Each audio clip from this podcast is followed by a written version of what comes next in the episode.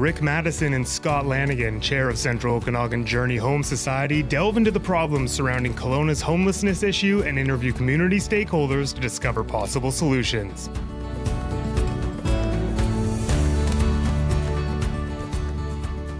Hi, this is Rick Maddison, along with uh, Scott Lanigan, who's I don't know how I ended up here, Rick. Uh, just an awkward. the moment. door was open. Let's put it that way. Uh, Well, you let me in this time. That's what I'm so thankful for. Because last time you didn't. Let's not even talk about why do you have to. Because the because the No, audience wants to know. Because uh, you know Scott's here, and then all of a sudden he's gone, and there was no Yeah. kind of recognition of that, Rick. And there was a talent thing, and anyway, um, so we are here with the lovely Kyleen Myrah and the lovely Kerry Rempel, and they're here from the Okanagan School of Business. They've done research, Scott, on homelessness. I am well aware of this, Rick. And yes, uh, a and- ton. And thank you to the listeners that are listening to this, because clearly uh, you are trying to help understand this complex issue, which is homelessness. And what I wanted to do was find out some of the findings, because obviously you've spent a lot of time, a lot of work, you've collaborated with people, uh, lived experience. Let's just dive in a little bit into some of the findings you found about this research. And uh, even yes, I want to say that too. But I'd love just a little background. I think for our listeners to know where you, uh, Kyleen and Kerry, kind of got engaged with the homelessness, uh, you know, initiatives within Kelowna under kind of that Journey Home banner and and beyond. So uh, m- some may not know uh, that Kyleen was one of the primaries for the task force that launched. But So, did you ask a question and answer it? I- Okay, I I, just want to make sure. Well, thank you. We're super pleased to be here uh, representing both Okanagan College, but also the Kelowna Homeless Research Collaborative. And before your eyes roll over or get dazed, we just want to tell you that research is exciting, it's community based, and it's where real practical solutions can come from. But how did the KHRC come about? As part of the task force, which Scott and I uh, were part of with the Journey Home Task Force.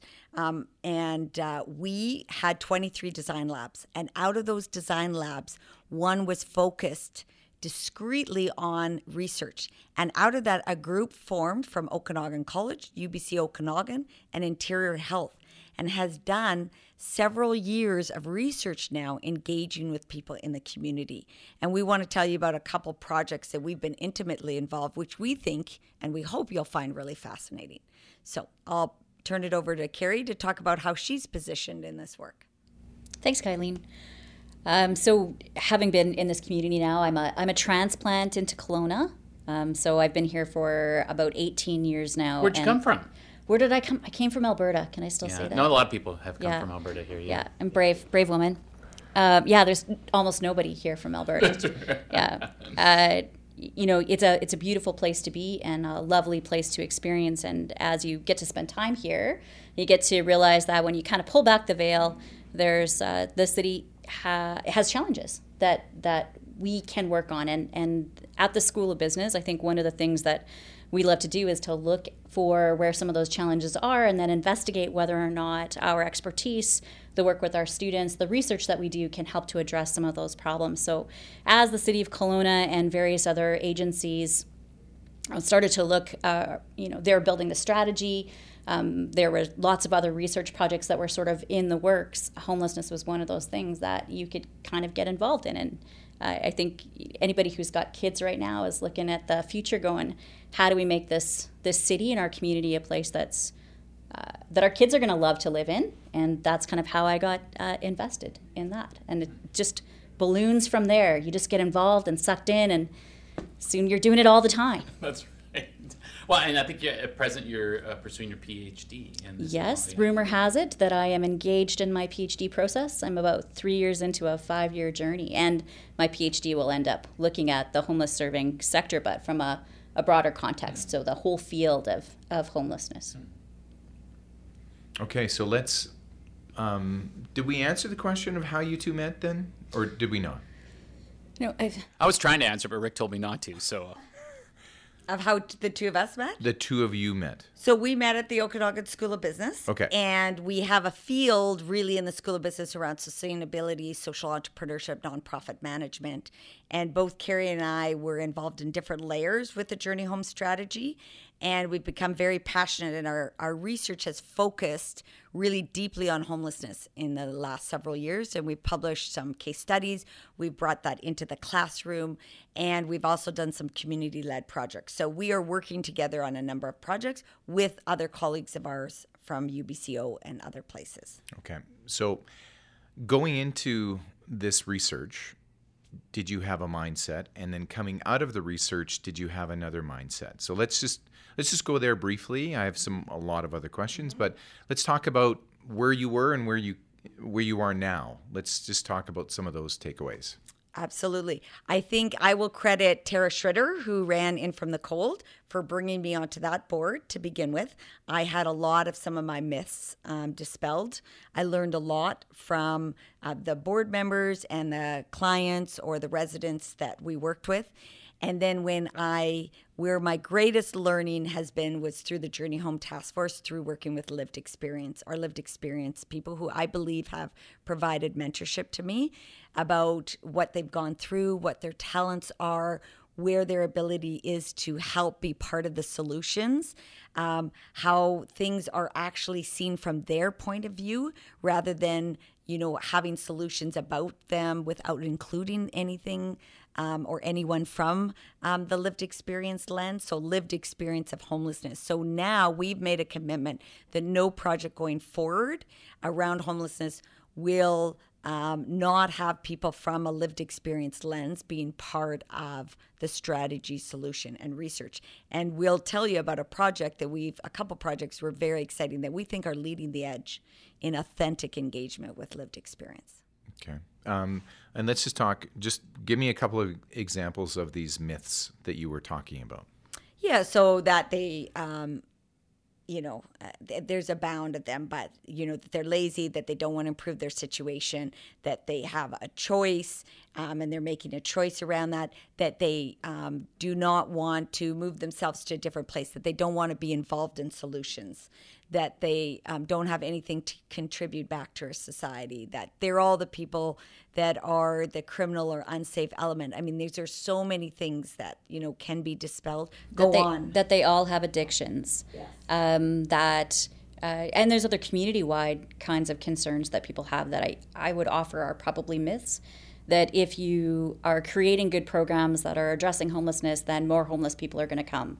Um, that, that, they're not uh, that they're kind of they're they they come out of the woodworks that they're created. Um, there's just there's a whole host of things that as you start to work with individuals, you recognize them as individuals. And so for every myth that there is around how people became homeless, why they are homeless, um, why there's not a transition to the next stage in their life, there are a million individuals with their own unique stories. There's no one common uh, story that you can layer upon all of them, other than the fact that they don't currently have house as we would recognize a house. That's probably the only thing that's common about them, and it's what I loved about some of the research that we do is to put that human element around something that is so easy to uh, layer down to a common denominator. So we can look out. I live in the north end of Kelowna, so.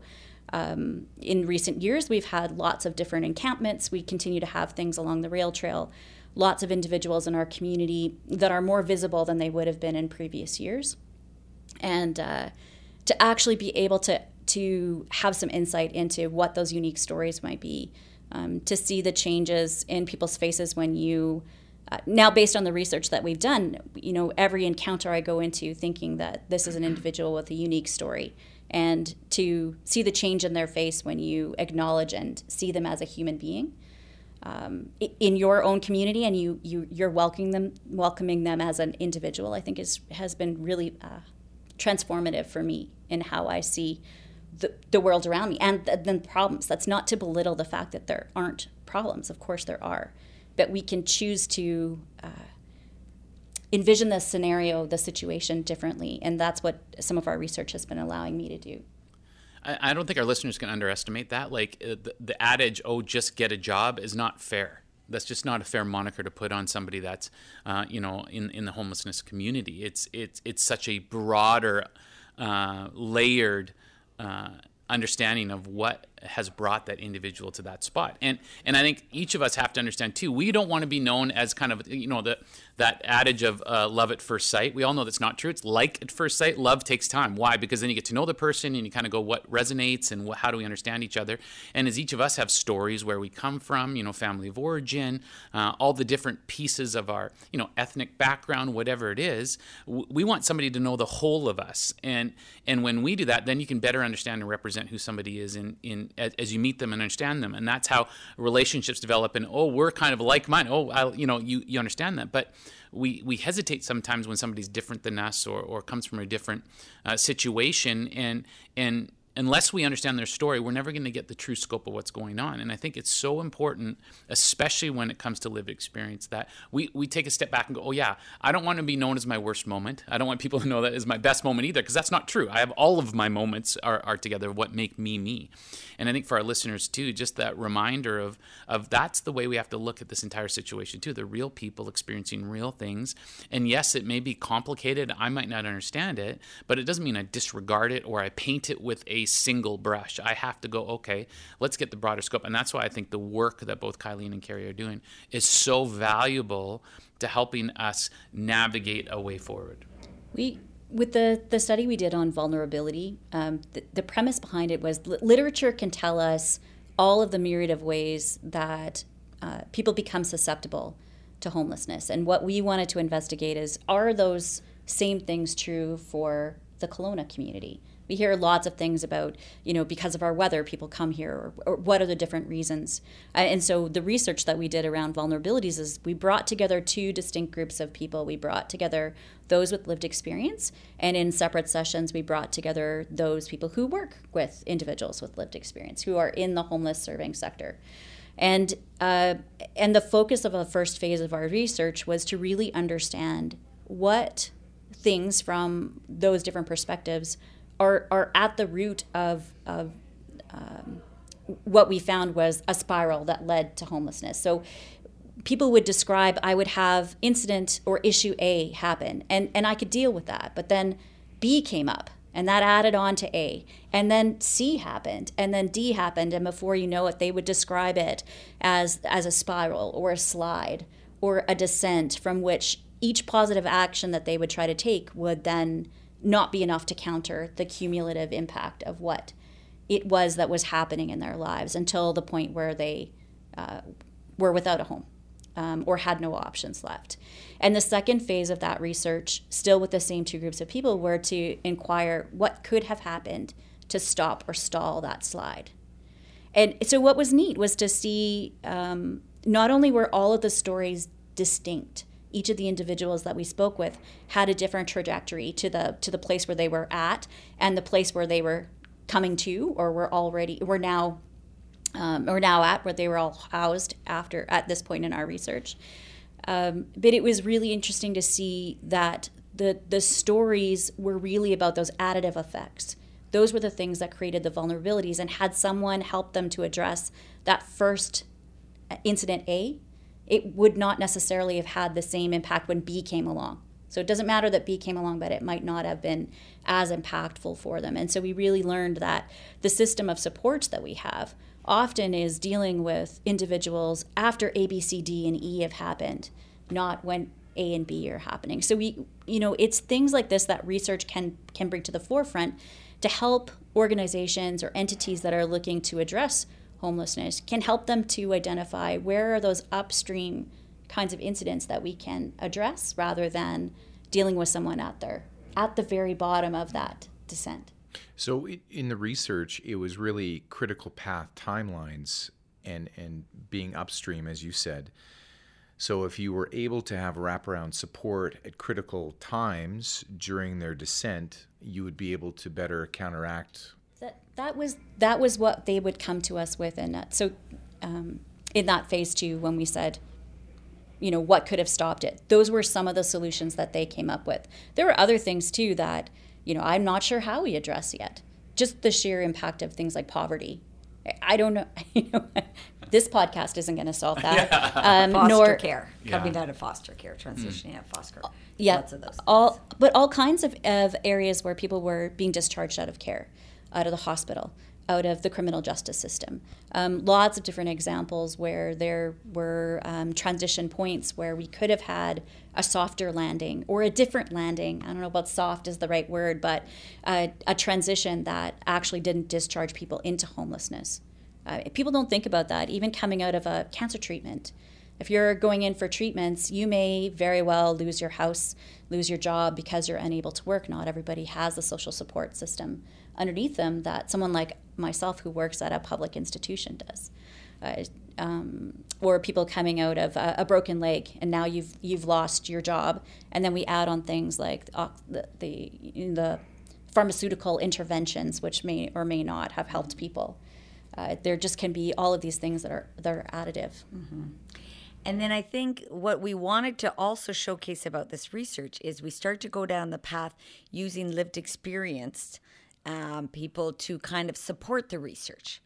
And then what we realized very quickly was that they were actually integral to us getting to those outcomes. So they were the ones that came back and said, well, maybe we should design it differently. Maybe we should split up the lived experience and the service providers because there's a lot of power imbalances. Maybe I need to actually go out and actually bring people to the research uh, because they're too intimidated. Maybe I need to sit, these are all things that happen. Maybe I need to sit at the, each table because sometimes things get heated and intense and people lose their control of their emotions but we don't always have the ability to de escalate it.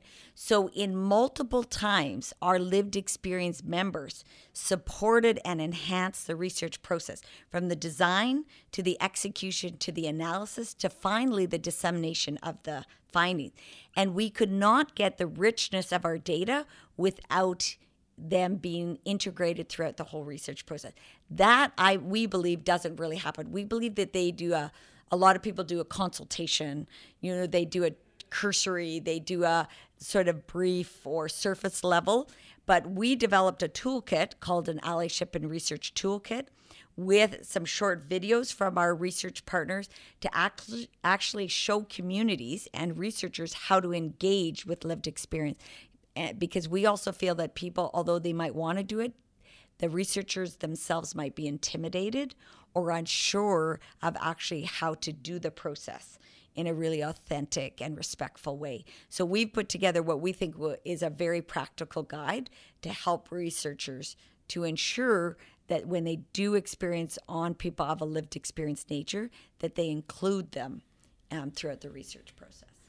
Was there anybody from the lived experience that that read through the research mm-hmm. and and what did they come back what were some of their comments mm-hmm. yeah so we reviewed everything with them and then they re- then they reviewed the i still remember the lunch where they had the reports they came back with documentations about pieces you know around so a couple of the things was about how you actually find lived experience people they said don't assume that build these relationships much in advance so that you're not going to them to ask things right from the beginning. Find ways that they can provide input which are beyond what are traditional, right? Our traditional ways. You might need to gather together in ways that technology doesn't always like you need may need to find ways to gather face to face don't put up barriers to participation for lived experience that will already make them feel that they don't have the means to contribute to it. So we need to we need to authentically like we pay them for their um, involvement in the research don't assume that their um, engagement and involvement shouldn't be valued so put include funding um, as part of your projects to include lived experience. Um, those are just a number of ways. I know Kerry has a few other ways of what they taught us about how to include their voice in the process. And, and maybe just to backtrack a moment, when we started our vulnerability, vulnerability study, it looked like any other community engaged research project that I've been involved in. It had uh, representation, and I'm using air quotes now, representation um, from uh, a variety of stakeholders. Uh, what was different is that the two individuals that we had that um, were representing lived experience We're someone that Kyleen and I have worked with for a number of years, and we had a, a relationship with them, one that was honest enough where they would be like, "Oh, I don't think this is going to work, and here's why," and that that lack of of um, or diminishment of the power struggle that you'll often see in research was really fundamental to a, an absolute fundamental change in every way that we engaged in this research from that point forward. Um, and that was honoring those people with lived experience that we had. Uh, we call them co-researchers, by the way. There are co-researchers, um, and they were involved in every aspect, from dissemination of the information all the way back to the design of, of how we went about things. Like I learned that what I like for lunch is not what everyone likes for lunch. And we need to think about those things in design, but that wouldn't have been a traditional approach to doing research. And so when we park our egos and when we invite other people with different views and different experiences into that research environment, we end up with, as Kyleen said, a much more rich uh, data to draw from. But then our analysis is actually grounded in those experiences. It's validated right there and we even, on their suggestion, went out and validated our research at other sites. we took it out to other sites and went to different people with lived experience and said, This is what we heard. Does this make sense? Uh, but that would not necessarily have been part of a traditional approach to doing this work, um, partly because you have to have those relationships built. So the research that Kyleen and I want to do is not research that happens at the snap of a finger. It, it's built over years of relationships and um, being vulnerable with the people that you expect to be vulnerable back with you. How how long did it take? How long did the paper take? Well, this project was over a year and a half. Okay. Uh, those relationships were at least two years prior to that. Okay. Um, and then uh, we're still in the process now of finally being able. So we've, you know, we put a proposal for the Canadian Alliance to End Homelessness with our co-researchers to co-present, and we're meeting with the outreach circle coming up to present. So we're just in the process now of being able to share the work. But I think the key there is another key with the length of time is the funders. So, for example, you know, with the Vancouver Foundation, with the vulnerability studies, with Enactus Canada, with the allyship and research, we put in time and funding for work with our lived experience and they recognize that as valid expenses. So you need to embed that and you may need to educate or help build in that awareness with your funders for both the timing and the types of expenses if you are going to ensure that that process is through. And our co researchers, Dorothy Goodeye and Sherry Landry, and we reached out to other people like Elaine McMurray and G, um, Gerard Joel. Um, you know, we um, we needed to make sure that our net was broad so that we weren't just also getting limited um, exposure from lived experience. So you also have to remember to cast the net a bit broader as well. That uh, all we, takes time. And we had Gerard on our podcast a few episodes ago. If, if our listeners just uh, hadn't heard that, I encourage you to go back and listen. He's got a wonderful lens on lived experience as well.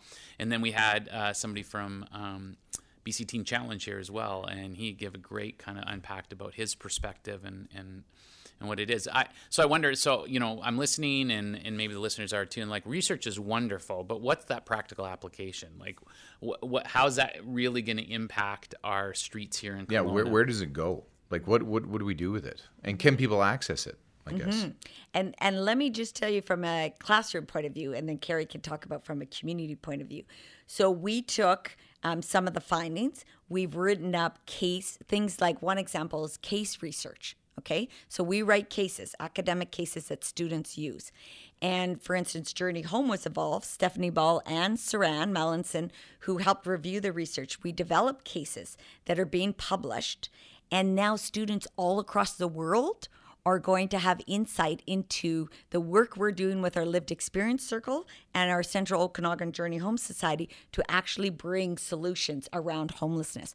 So I piloted them both in an upper level nonprofit class and in a second year organizational behavior class. So I had dozens and dozens of students grappling with the issues, talking about them, coming up with solutions, listening to the leaders, and now we're going to share that story. So that's one powerful way of that we can educate people but also getting them thinking about solutions, getting them thinking about people experiencing homelessness in a different way, reducing stigma, getting them interested in maybe, you know, thinking about being on boards or committees or how they might deal with it when they come across it in their workplaces or on the streets. So that's a really powerful mechanism mechanism is education, and that's one of the pillars of our lived experience group is education and awareness. So that's one way in the classroom, which we're really proud of. Um, and then Kerry can maybe talk about another way. So Kyleen and I are both practitioners. I wouldn't. Uh, I'll speak for myself. I, I didn't come to academia from perhaps the traditional route. I wasn't trained in academia. I came from a practical lens from the work world, then into the academic world, and uh, I've never looked back. Just for those that might be curious, it is not a bad place to be. Um, but because we have that practitioner lens, knowledge translation, which is how do we take what we've learned and make it useful for people in the community, is really important. And so we've tried to do things like create videos. Kyleen's referenced those as well, um, and toolkits, things that are practically focused that can then go back to um, those people that are practi- the practitioners in the homeless serving sector to reflect on their own practice if that's appropriate, or to look for those things that we're pulling from the research, in particular around vulnerability and solutions that we looked at and said, so out of the programming that we're doing, is any of the programming that we're contemplating or engaging in addressing these concerns or uh, looking at opportunities to address something that, that might be a hole? Um, and so we want to provide support for those people that are are thinking that way. They now have data that's validated that they can use with their funders to say, look, I can hold this piece of paper up, and someone else somewhere has researched this and said this is important. Uh, and I think it adds credibility when there's lived experience input into that work. So we've, we've uh, we're, we're getting down into the uh, short strokes here with our, our lovely podcast here. I want to find out just from so you have a, a marketing model is there's a problem then here's some some possible solutions. Now here's some excellent solution that you can move forward with. What to you and and and I'm not trying to to be simplifying this into one or two solutions, but is there key takeaways that people listening to this go this is this is some this is some places we need to go with homelessness in Kelowna in the Okanagan is there some places that we need to go as far as solutions? I think if I were to look towards where my PhD research is going to go, it's around uh, how do organizations and systems connect with each other. So that collaboration, that coordination across systems where we've traditionally had silos, and that's been happening since about the 1980s. Our social serving system has has more and more moved towards a siloing um, model. Uh, the more that we can reconnect those things so that we are seeing person A, who's it having facing situation A, um, and recognize that situation B is perhaps coming down the pipe at them. How do we connect them to someone who can provide the supports and the time that they need? That coordination, though, is, is difficult to do. It's it's costly and it takes relationship building. And Kelowna started all of that work, so I think they're well on the way. But it's for me, one of the key ways that we're going to make a difference in addressing homelessness, uh, outside of the fact that we have to deal with the housing crisis and poverty and addiction. So if you, you know, if you can fix those three things, then I think homelessness will sort itself out along the way. Yeah, and I, and I would encourage people to look up the Kelowna Homelessness Research Collaborative because our reports are in a very easy to read, like report format. They're not academic papers that way. And the toolkit with a guiding framework and actual strategies at, about how to do things. So they're very accessible. The videos are four and nine minutes long. So I've shown them in the classroom. We've shown them will be at conferences um, across Canada so far. So we're really excited about that. And I think the other way that I would like to say is that we have a lot of misconceptions about what should be the solutions in Kelowna, a lot of fear. Um, and um, based on misinformation, lack of actually, you know, knowing anybody who's experienced homelessness. So I believe our work, um, listening to the voices of those with lived experience, actually paints a more accurate picture it actually provides some ways for the common or the general public to get involved, to think differently, to have those conversations. and to understand the complexity. And that gives a bit of patience. It gives a bit of uh, ways that people might feel like they can start to get involved.